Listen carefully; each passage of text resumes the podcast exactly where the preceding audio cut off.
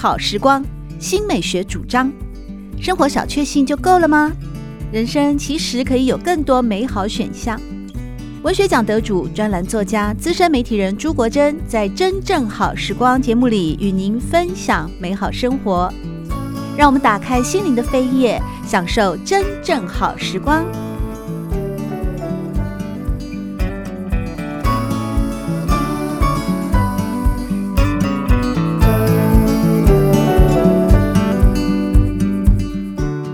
众朋友们好，欢迎您来到《真正好时光》的节目当中，我是朱国珍。在今天《真正好时光》邀请到的是中兴大学中文系副教授，也是知名的诗人、小说家的谢坤华老师，和大家分享的是他的第一本诗集《从你的灵魂》。在这本诗集当中呢，呃，累积了从一九九六年到二零二零年所精挑细选的七十首时光的结哦。那么正大的陈方明老师也特别写了推荐序。对这本诗集赞誉有加。今天呢，我们也邀请到了昆华来到了现场，和大家一块来聊一聊，在《从你的灵魂》这本诗集当中所创作的一些心路历程，以及对于创作诗这件事情呢，我们昆华老师是怎么来看待的哦？那在这本诗集里面啊，有许多是我个人特别喜欢的，呃，几首诗，在之前呢也跟大家分享过了。我很喜欢情诗巴尔扎克，另外其实我也非常喜欢交换这首诗。哎，我觉得交换哦，很妙的是，嗯，这首诗你刚好我如果我这样讲，不知道你你你会不会同意啊？因为。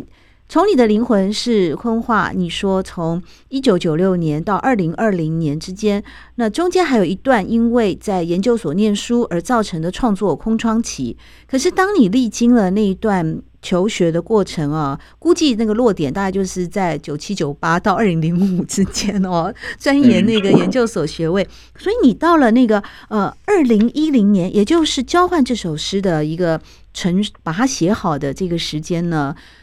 我就发现你这个部分刚好就是在某种，哎，某种蜕变当中，某种那种很年轻时候的一种青涩，然后要转变到对新的对对一个现代诗的一个技巧或者形式上，可能还在摸索探索的这样的过渡，而这种过渡刚好呢，就是一个刚刚好的一种状态。比方你你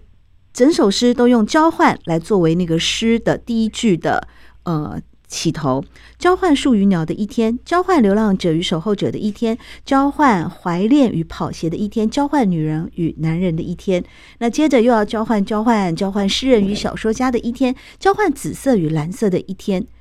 最后三句又是我非常喜欢、非常动人的句子了：交换爱过与未尝爱过的一天，交换活着与曾活着的一天。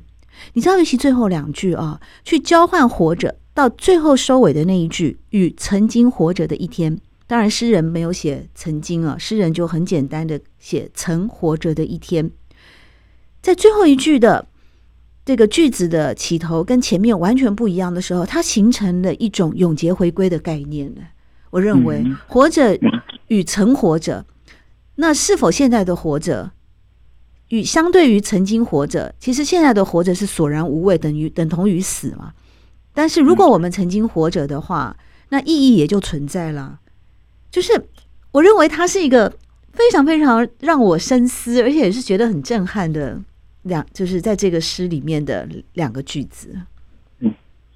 其实这首诗哦，当初我在发表，应该是在某个报纸副刊发表之后，后来就是有一些国外的读者，就是会帮我翻译。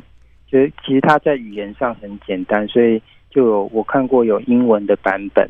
那也有西班牙的版本。嗯，我自己也很喜欢这一首诗，因为它就是很单纯的，就是用交换该开始。对。但其实这也回应到我平常的生活的想法，就是我常常都在想一件事情，就是说，你看，我就只能当我自己啊，到底别人怎么去过他的一天？我也很好奇耶、欸。哦，所以所以你会好奇林志玲怎么过她的一天这样子？对啊，我 我我我对我对文学家比较有兴趣，或是、哦、不好意思不好意思，或是或是一些职业运动员这样子。所以我那时候有时候都会去看一下，就是说，哎、欸，如果我变成他，我的一天到底怎么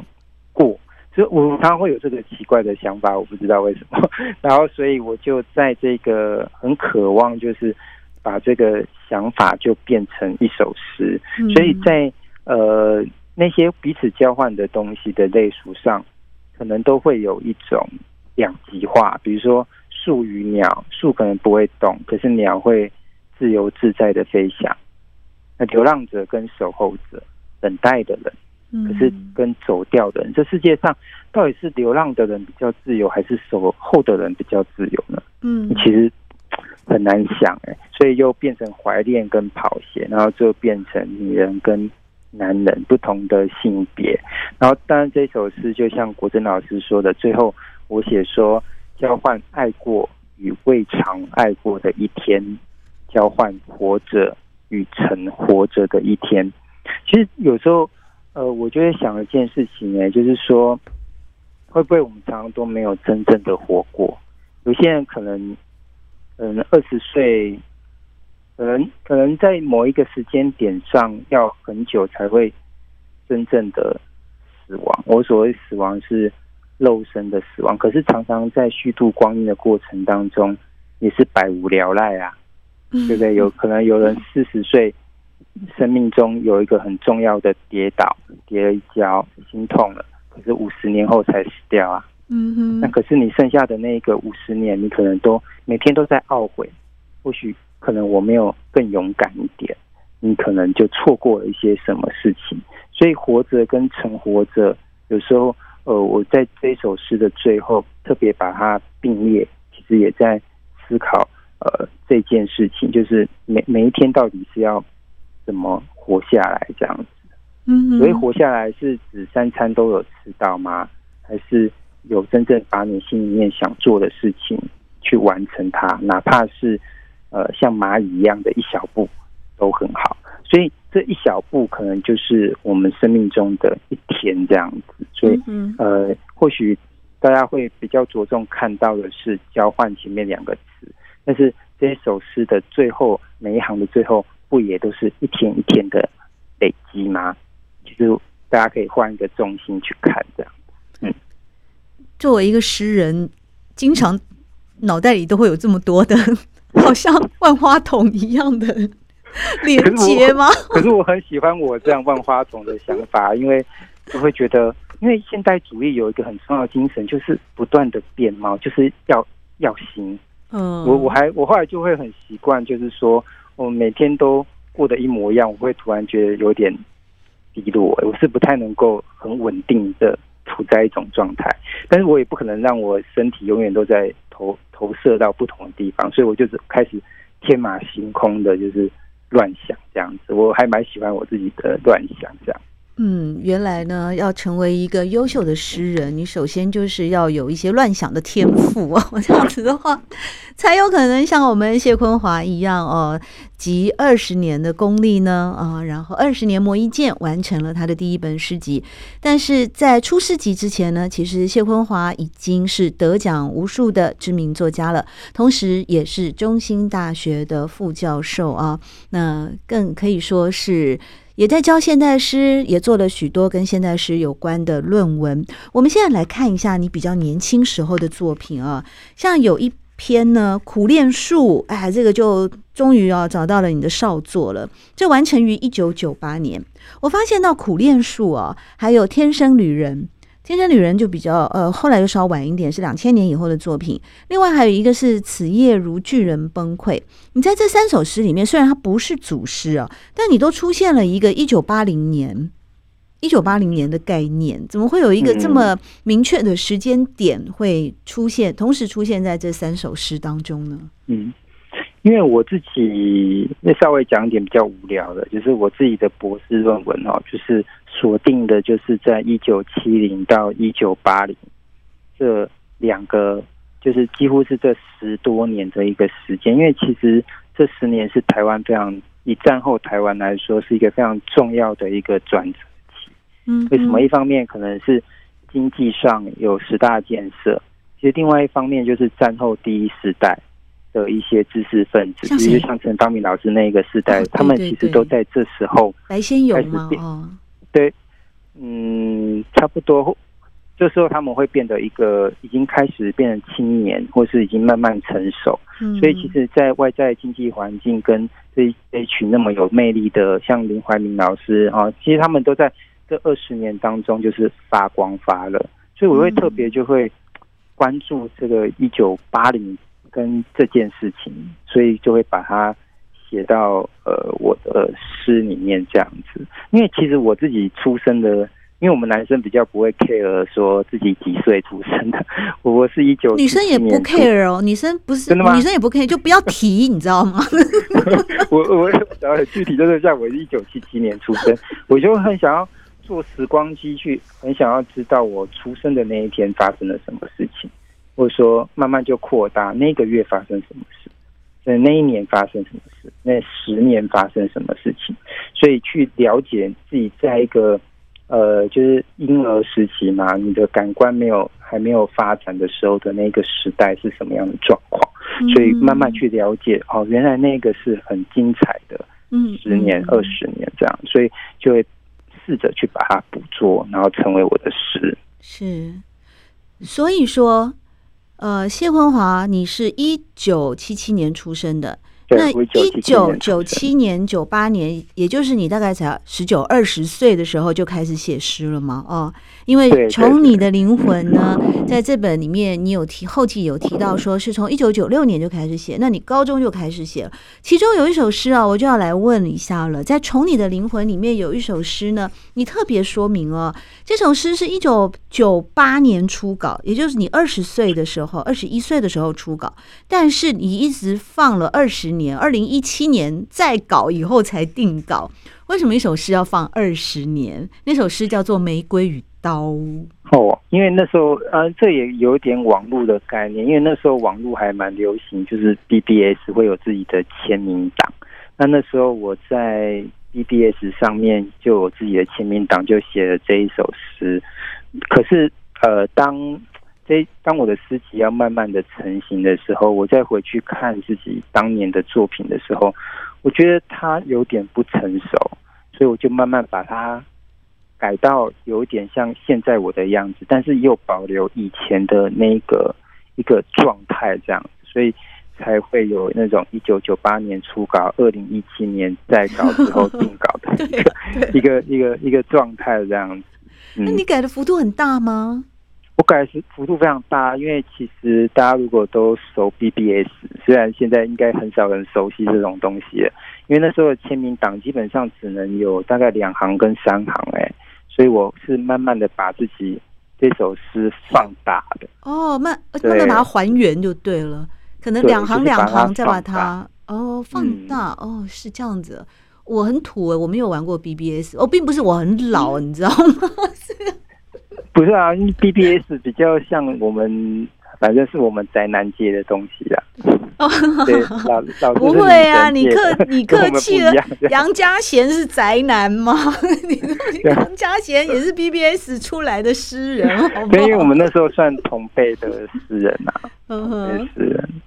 在从你的灵魂呢这本啊，我们中兴大学中文系副教授谢坤华老师的第一本诗集里面呢，呃，其实诗风啊非常的多元，而且在写作来说，在创作上的企图心、想象力各方面都非常的饱满。其中有一首诗，我是觉得也比较有趣，因为在这首诗里面用到了一点一些台语的因素，而且它也是少数，我认为在整本从你的灵魂的诗集当中，少数是。我们要去找典故的，比较能够理解的，就是《陈三魔镜》这首诗。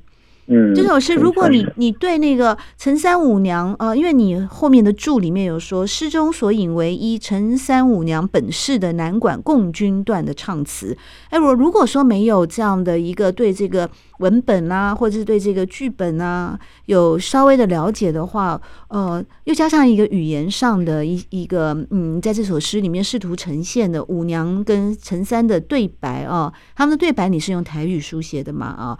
温明明知丁喜假学做一魔镜来温凑，我台语实在不行，sorry，对不起。所以我说《陈三魔镜》这样的一首诗，你又是在一个什么样的呃心境之下呢？是想做一个新的尝试，还是当时你的研究，你正在研究的一些呃学术领域，刚好也在这个部分？这这一个部分就是新尝试，因为它也是收在情友诗。嗯我的琴友诗通常，呃，一些音乐性都是跟一些音乐家的可能的合作去完成的，所以那时候我记得我那时候写的两个作品就是《甜点摇滚》跟《陈山魔镜》，嗯，所以这两个差很多哎，有一个，你看《甜点摇滚》就非常的很像是那种那种呃蛋糕店，对呀、啊，甜甜的马卡龙啊，这种印象缤纷、彩色，所以我会。我会就反差，陈山魔镜就回到一个很很传统性的，就是呃，特别是台语的这部分来写，其实是有一个刻意的一个拉锯啊。哦，对，所以在一个变化上，他我就调动了那个这个南管当中的那个呃共军段的唱词，把它放到我的这个华语诗当中，做一个。一个一个层次感的变化是。这样子听谢坤华老师跟大家的分享，我越来越觉得写诗真的是好有意思的一件事情哦。除了说你的一个想象力的连接要像万花筒一样哦，呃，不断的变化、不断的重组、不断的创新以外，然呃，它的场域也是可以随时调整的。包括我们在《从你的灵魂》里面有看到，嗯，坤华老师写的二都赋，写高雄，写台北，写彰化，写阿里山，呃，写高雄的女工。呃，写古典的一些戏剧的文本，然后也写到了现代，甚至于呢，写到了澎湖，是吧？在菊岛鱼谱里面，而且这些呃，你的分段很有趣，我觉得好像我刚看的时候，我以为你在写那个饮食诗，你知道吗？赤坎丁香鱼啊，姑婆与八代蝶鱼啊，然后清蒸石斑，哦不对不起，是大肠石斑，不是清蒸石斑。后来我才发现，说这首诗里面其实是透过了这些海产或者是海鲜啊，海鲜跟海产是一个煮熟，一个还没煮熟嘛。这样的，你透过了这些海海洋生物啊，其实要诉说的是关于澎湖、关于这个菊岛的一的故事。尤其到后来，那个父亲作为一个渔夫的父亲，你这这首诗我看到几个地方，我在哪个地方开始就整个也是被那个。被震撼了，被降服了。为什么说你 你在写到那个赤坎丁香鱼的时候啊，你描写说，呃，一个就是在那个鱼市场的过程哦，那你后面说，谁能谁都能从我身上读到一片太平洋的温柔。哇，这样的从小到到放大，我身上这是跟写作有关吗？哦，就是。一个创作的创作者的灵魂，创作者，我们一个人就这么七尺高、八尺高，就这样的一个身躯，我们能怎么延展自己？你的手再长，你有听说吗？如果你把你的双臂伸平的时候啊，你双臂伸出去变水平的一条平行平的横的线的时候，那你的手两个手臂的连接起来的长度刚好是你的身高，你有没有听过？你有没有听过这个说法？很准，我跟你讲，我去试过。好，然后呢，我要讲的就是说，我们人再怎么样延展自己的四肢，你终究就是一个人体的这样子的很具体的呃长宽高。可是呢，写作这件事情可以让一个被限制的、被囚禁的一个躯体，在这样的有限的躯体的身上读到了是太平洋，整个太平洋无限。地球上百分之七十的海洋的其中很大一部分的那样的温柔啊，这个文字的力量、语言的力量、创作的力量，你就透过了这两句话，做了非常非常大的一种救急展现，以及到后面你形容那个阿爸，阿爸的辛劳呢，阿爸的背渐渐跟石斑一样有了曲线。好，那个就是说他的辛劳，他的背上他的汗斑，他的汗斑跟石石斑鱼身上的蜂巢暗斑，然后这样子做一个对比。就让这首诗整个的那种感动人的力量就越来越强大，而不仅仅只是一个食谱。呃，对不起，是鱼谱，菊岛鱼谱。对，其实我写这首诗的时候，一方面是我个人对海的向往，嗯，就是我几乎如果一段时间没有看到海，我会非常想要去看海。所以在台湾，呃，有这么多的县市，其实我最喜欢如果去。就是去住的话，我可能呃就很想要去。我我那时候就想说，如果我去中山大学教书应该不错，因为那个 学校前面就是一片海这样。我觉得这是一个最能够培养诗人的学校。那另外，其实我也很喜欢澎湖，嗯，所以呃，我那时候就为什么这一首诗叫《菊岛鱼谱》？因为我呃就看到那个蝴蝶，蝴蝶它有很多的标本，所以他们有那个蝶谱。蝴蝶的蝶谱，所以来说我要写一个菊岛的，就是的鱼，因为很能够代表那个澎湖的一个状态，所以每一我觉得它是一个折射，就是去透过一只鱼去折射那边的生活。所以，但是这个折射要怎么完成？就是我想要呼应国珍老师说，就是说其实我们人就这么大。嗯，我马上就想到了，就是那个达文西。达文西有一幅很有名的画，就叫《塞尔特人》。嗯，就是有一个男生就是没穿衣服，他就手就是张开嘛，然后就站直，然后透过，可是呢，我们就偷偷发现到一件事情哦，这个这个人站在这边的时候，那那个达文西就透过他的肚脐，这个人的肚脐，然后就然后连接他的手跟他的头，就变成了一个圆形。然后另外他又。依据他站站直的一个状态，又得到了一个方形。嗯，所以有时候我们看到，你为什么对圆这个东西特别的感到圆满呢？或者说，你一扇门，它的这个就是所谓的黄金矩形。其实这些最精致的，或是让你觉得最舒服的、最有灵念性的一些符号、美感性的东西，其实都来自于我们的本身。嗯，所以其实有时候我们。人或是在你写诗的时候，其实你就是完成了一个对你感情的生活，或是整个时代的一个折射。所以常常有人问我说：“啊，你为什么要写作呢？”一方面就是说，让自己心中的那个可以写诗的自己不会死掉之外，其实我觉得，或许我们那么小的一个写作者，也可以为时代，或者说某一种感情的状态留下一点像几何符号一样那么精致的一个文本啊，嗯，所以这是我呃在写，就是也可以呼应老师说的一些呃事情这样。我纯粹是就我的一个纯呃很很单纯的读者的角度啊来感受，嗯谢坤华在他的第一本诗集《从你的灵魂》当中啊，跟大家一起分享的这些非常优美的灵巧的创作。在《从你的灵魂》里面啊，其实我喜欢的句子非常多。就像我一开始说的，我比较喜欢的是你的一些有点像极光片语式的一些短句。比方说，对看台中现代古典两车站的时候，那个破题也写得非常的美哦。你是这么讲的：晨日漫步，影子到中午才赶上身体。我的灵魂在这一生有时太慢，它就有点是那个追赶的动作。结果慢的是那个灵魂，快的是脚步。他就在这样的短短的三句里面哦，也让我产生了一种某种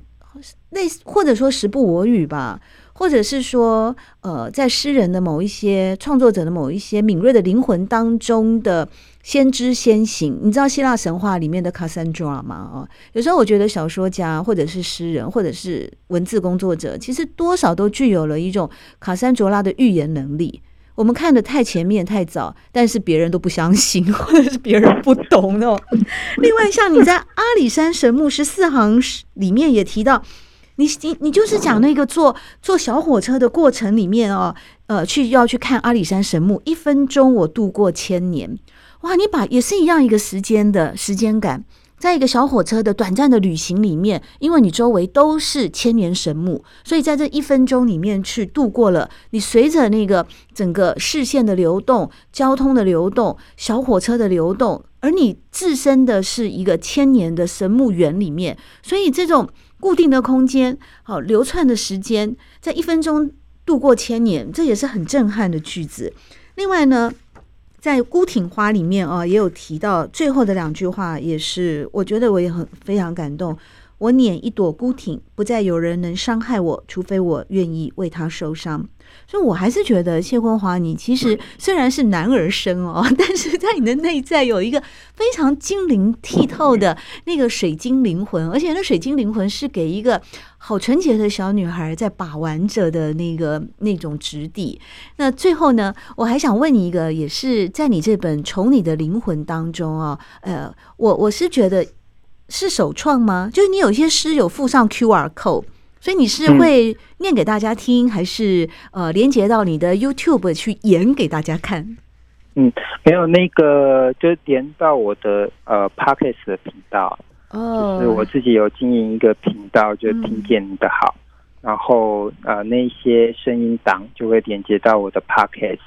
然后就可以听呃我念这些诗，所以那时候在呃。做这一本诗集的时候，我就嗯自己主动就是说，希望把声音这个部分放到我的诗，因为我相信声音的力量。嗯，声音在念这首诗的时候，因为我我之前在研究那个叶慈的时候，就是诺贝尔文学奖桂冠诗人叶慈的时候，就很难得就得到了他的念这首诗的声音，因为在一九。呃，就是一九，就是上个世纪的一开始，就是有录音机，可是很可惜就没有很多。对，那我就希望说，嗯，或许我把我自己念这首诗的声音也存到呃这个诗集，因为毕竟是第一本诗集，但是又写了四分之一个世纪，所以我想让自己更有一个纯录感，就是有文字的部分，也有声音的部分。那所以这个诗集里面也有我手写的部分。对，有看到手写稿这么多这样子，已经非常的饱满了，而且也非常的美满了。因为确实诗不是光用眼睛去看那个文字，有时候你听着朗读的时候，诗要念出来的，念出来它会更带着某一种韵律感。它除了韵律感之外呢，在节奏与节奏之间啊，在诗的语言之间，它会透过声音形成另外一种碰撞，甚至形成另外一种啊让人更悸动的力量。在今天真正好时光的节目当中，我们邀请到的是中兴大学中文系副教授，也是非常优秀的诗人与小说家谢坤华老师，来到节目里面和大家分享他的第一本诗集《从你的灵魂》。谢谢坤华老师。OK，谢谢国珍老师，还有各位听众们的收听。